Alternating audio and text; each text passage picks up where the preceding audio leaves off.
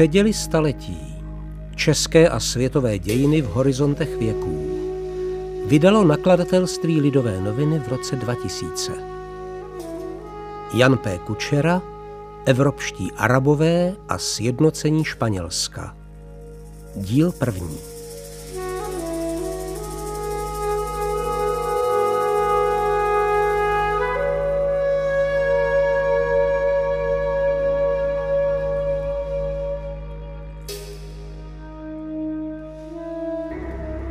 Rok 1492. Kdo by nevěděl, neznal. Ostatně není tomu tak dávno, kdy se halasně oslavovalo půltisícileté výročí Kolumbova znovu objevení Ameriky. Halasně, ale nikoli v bez rozpaků se připomínalo násilné pokřesťanštění méně cených rudochů, při němž, jak se na naši křesťanskou civilizaci sluší a patří, ve jménu ukřižovaného přímluvce pokoje a nenásilí, tekly potoky krve. Jenže rok 1492 by neměl poutat naší pozornost jen tím sporně památným 12. říjnem na Bahamském souostroví, nýbrž i důležitostí, kterou má při vzniku novověkého Španělska. Tehdy byl totiž učiněn poslední důležitý krok ke vzniku státu, který na Prahu novověku představoval evropský stát nejmocnější. Pověstný Machiavelli o tom píše ve Vladaři toto. Na začátku své vlády podnikl útok na Granadu a tato válečná výprava se stala základem jeho moci. Florenský politik měl na mysli 2. leden roku 1492, v němž Ferdinand II. král sicilský a aragonský a jeho královská choť Izabela I. královna Kastilská triumfálně vstoupili do samotného srdce překrásné Andaluzie, do granadské Alhambry, arabského klenotu zářícího pod strohým pohořím Sierra Nevada. Tím bylo granadské království definitivně připojeno ke koruně kastilské a tím skončilo staleté znovu takzvaná rekonkista Pyrenejského poloostrova, jeho švalná část byla od 8. století pod nadvládou Maurů, respektive Arabů a muslimských afrických berberů. Sledujeme-li vznikání všech států, které dnes vytvářejí politicko-geografickou mapu současné Evropy, vždy se před námi odvíjí zajímavý, barvitý a vzrušující děj, plný dějiných nutností a náhod, které i uvážlivé historiky nutkavě svádějí k úvahám, začínajícím o ním pověstným a ošemetným kdyby. Historie vznikání Španělska patří k těm nejpoutavějším jednoduše proto, že na Pyrenejském poloostrově se dobrým a udatným evropským křesťanům bylo stýkati a potýkati se živlem arabským. Případně muslimským. A tato pohnutá staletá historie v podstatě, jak však ještě uvidíme ne zcela, končí právě rokem 1492. Podsvrchovanost vládce Granadského království patřila až do poloviny 15. století i proslulá Gibraltarská skála a právě na jejím úpatí, alespoň tradice tak praví, celý ten vzrušující příběh začal začal na Prahu druhé dekády 8. století v roce 711, kdy na naprosté většině Pyrenejského poloostrova ze starobylého Toleda vládli germánští vizigótové, kteří na poloostrov pronikli během 5. století. Tehdy severoafrický muslimský místodržící damašského chalífy Musa ibn Nusair vypravil na Pyrenejský poloostrov dobyvačný vojenský oddíl – O jeho početní síle se historikové jen marně dohadují. Odhad se pohybuje mezi sedmi tisíci až devíti tisíci bojovníky. Dobře však je až do našich dnů známo jméno jejich velitele, Tárika ibn Ziáda. Dobyvatelé se totiž vylodili pod nádherným mohutným skalním útesem, který nese dodnes Tárikovo jméno. Tárikova hora.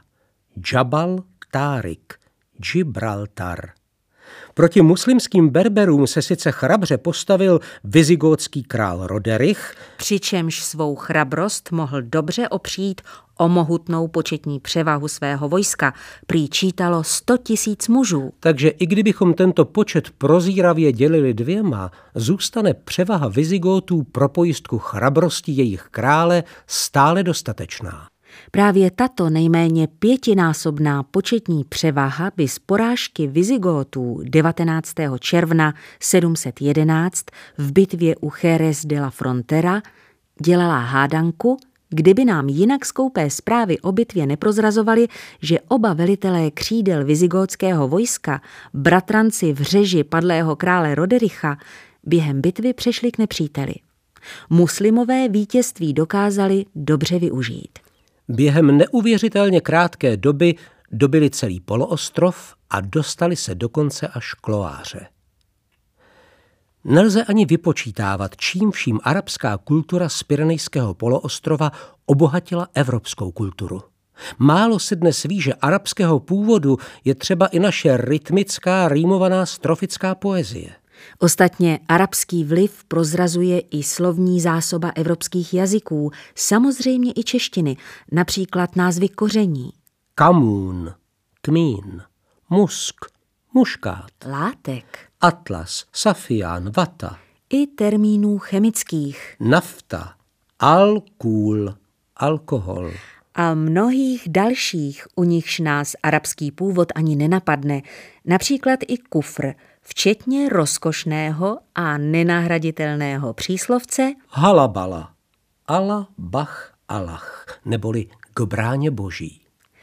Civilizační vliv Arabů z Pyrenejského poloostrova na středověkou Evropu zdaleka nezůstal omezený jen na existenci kordobského chalífátu – ten se po vyhnání posledního chalífy v roce 1031 rozpadl na řadu malých státečků, které nebyly schopny čelit postupné rozpínavosti křesťanských států. Tak začal proces nazývaný rekonkista, čili znovu dobývání Pyrenejského poloostrova křesťany.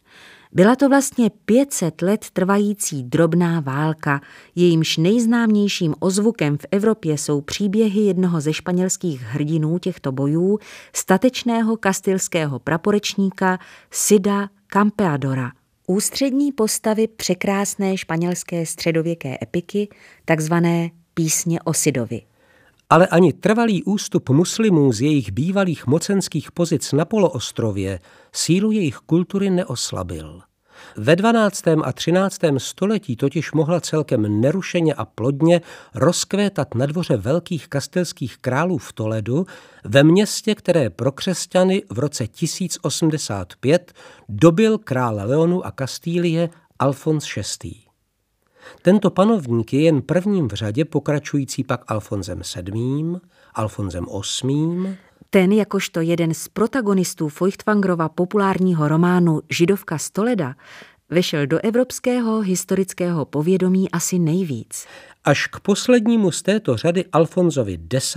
moudrému, který zemřel v roce 1284. Po něm epocha těchto nanejvýš pozoruhodných vladařů pozvolna končí. Proč však vůbec je patřičné mluvit o jakési epoše?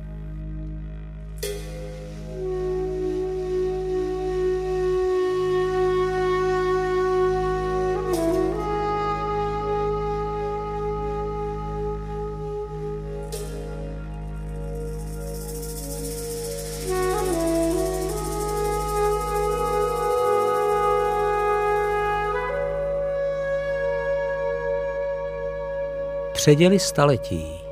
České a světové dějiny v horizontech věků. Vydalo nakladatelství Lidové noviny v roce 2000. Jan P. Kučera, Evropští arabové a sjednocení Španělska. Díl druhý.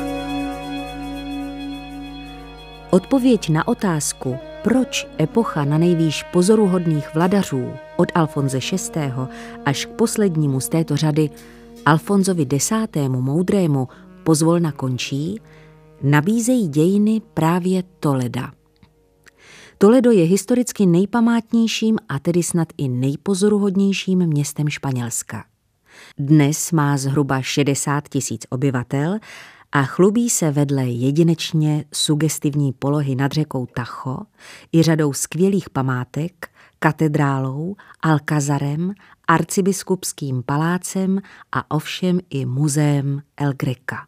Všechny ty pamětihodnosti v úhrnu dělají Stoleda jednu z perel evropského kulturního dědictví. Významným střediskem bylo už ve starověku – pak se stalo hlavním městem Vizigótského království, v roce 713 je dobili Arabové, v 11. století bylo 50 let nezávislým emirátem a v roce 1085 je získala Kastýlie, jejímž hlavním městem bylo až do roku 1561.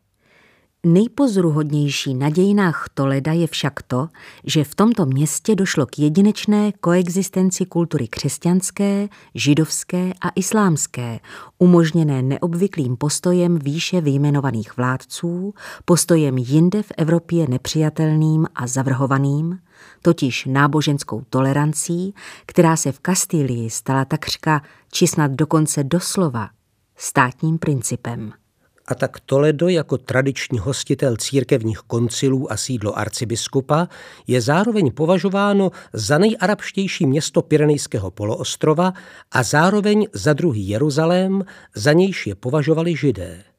Všechna tři velká náboženství zde měla stejná práva, a to i přes opakující se protesty Kristova náměstka v Římě. Pod ochranným příkrovem tolerance se zde rozvinula v skutku epochální činnost tzv. toleckých překladatelských škol. Byla to vlastně obdoba toho, co se z příkazů bagdátských chalífů už v 8. století dělo v Bagdádu, totiž překládání antických řeckých vědeckých děl do arabštiny, jenže tentokrát už z arabštiny do latiny a za Alfonse X. dokonce i do kastilštiny. Historická realita života na Pyrenejském poloostrově v prvních stoletích druhého tisíciletí nebyla samozřejmě tak idylická, jak by mohla napovídat právě vylíčená jedinečná náboženská tolerance a velkolepá arabsko-berberská kultura. Když si muslimové podobití Toleda Alfonzem VI. zavolali z Afriky na pomoc almorávické souvěrce, zavolali si sektu, jejíž fanatická bojovnost načas postup křesťanů sice zastavila, avšak záhy se svým fanatismem stala břemenem i samotným španělským muslimům a tím více židům. To ovšem ještě víc posilovalo nejednotnost muslimských emirátů a tak bylo jen otázkou času, kdy budou křesťany z poloostrova vytlačeni.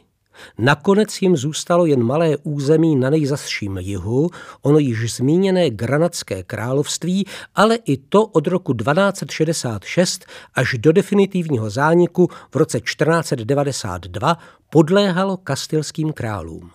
Vítězné završení rekonkisty bylo jen jedním z kroků při vzniku novověkého Španělska a snad ani ne tím nejdůležitějším. Velkým problémem byla politická integrace Pyrenejského poloostrova. Podobně jako třeba Francie v novověkém politicko-geografickém smyslu ještě na začátku 12. století neexistovala a doména francouzských králů se omezovala na nevelké území kolem Paříže, byla i křesťanská část Pyrenejského poloostrova v době Almorávické říše, čili v první polovině 12. století, zabírající rozlohou zhruba polovinu poloostrova, územím několika zcela samostatných politických útvarů. I po spojení Leonu s Kastílií sem patřil ještě Navara, Aragon, hrabství katalánské a samozřejmě i Portugalsko od roku 1140 království. A zatímco Aragonie expandovala přes Katalánsko do středozemí a získala zprvu jen personální unii a později pro sekundogenituru barcelonské dynastie nejen Sardinii a Sicílii, nýbrž i celé Neapolsko, což byla téměř polovina Itálie, Kastýlie se rozšiřovala na úkor Almorávidu směrem na jih a jižním směrem v širokém prohu na západním pobřeží expandovalo i Portugalsko.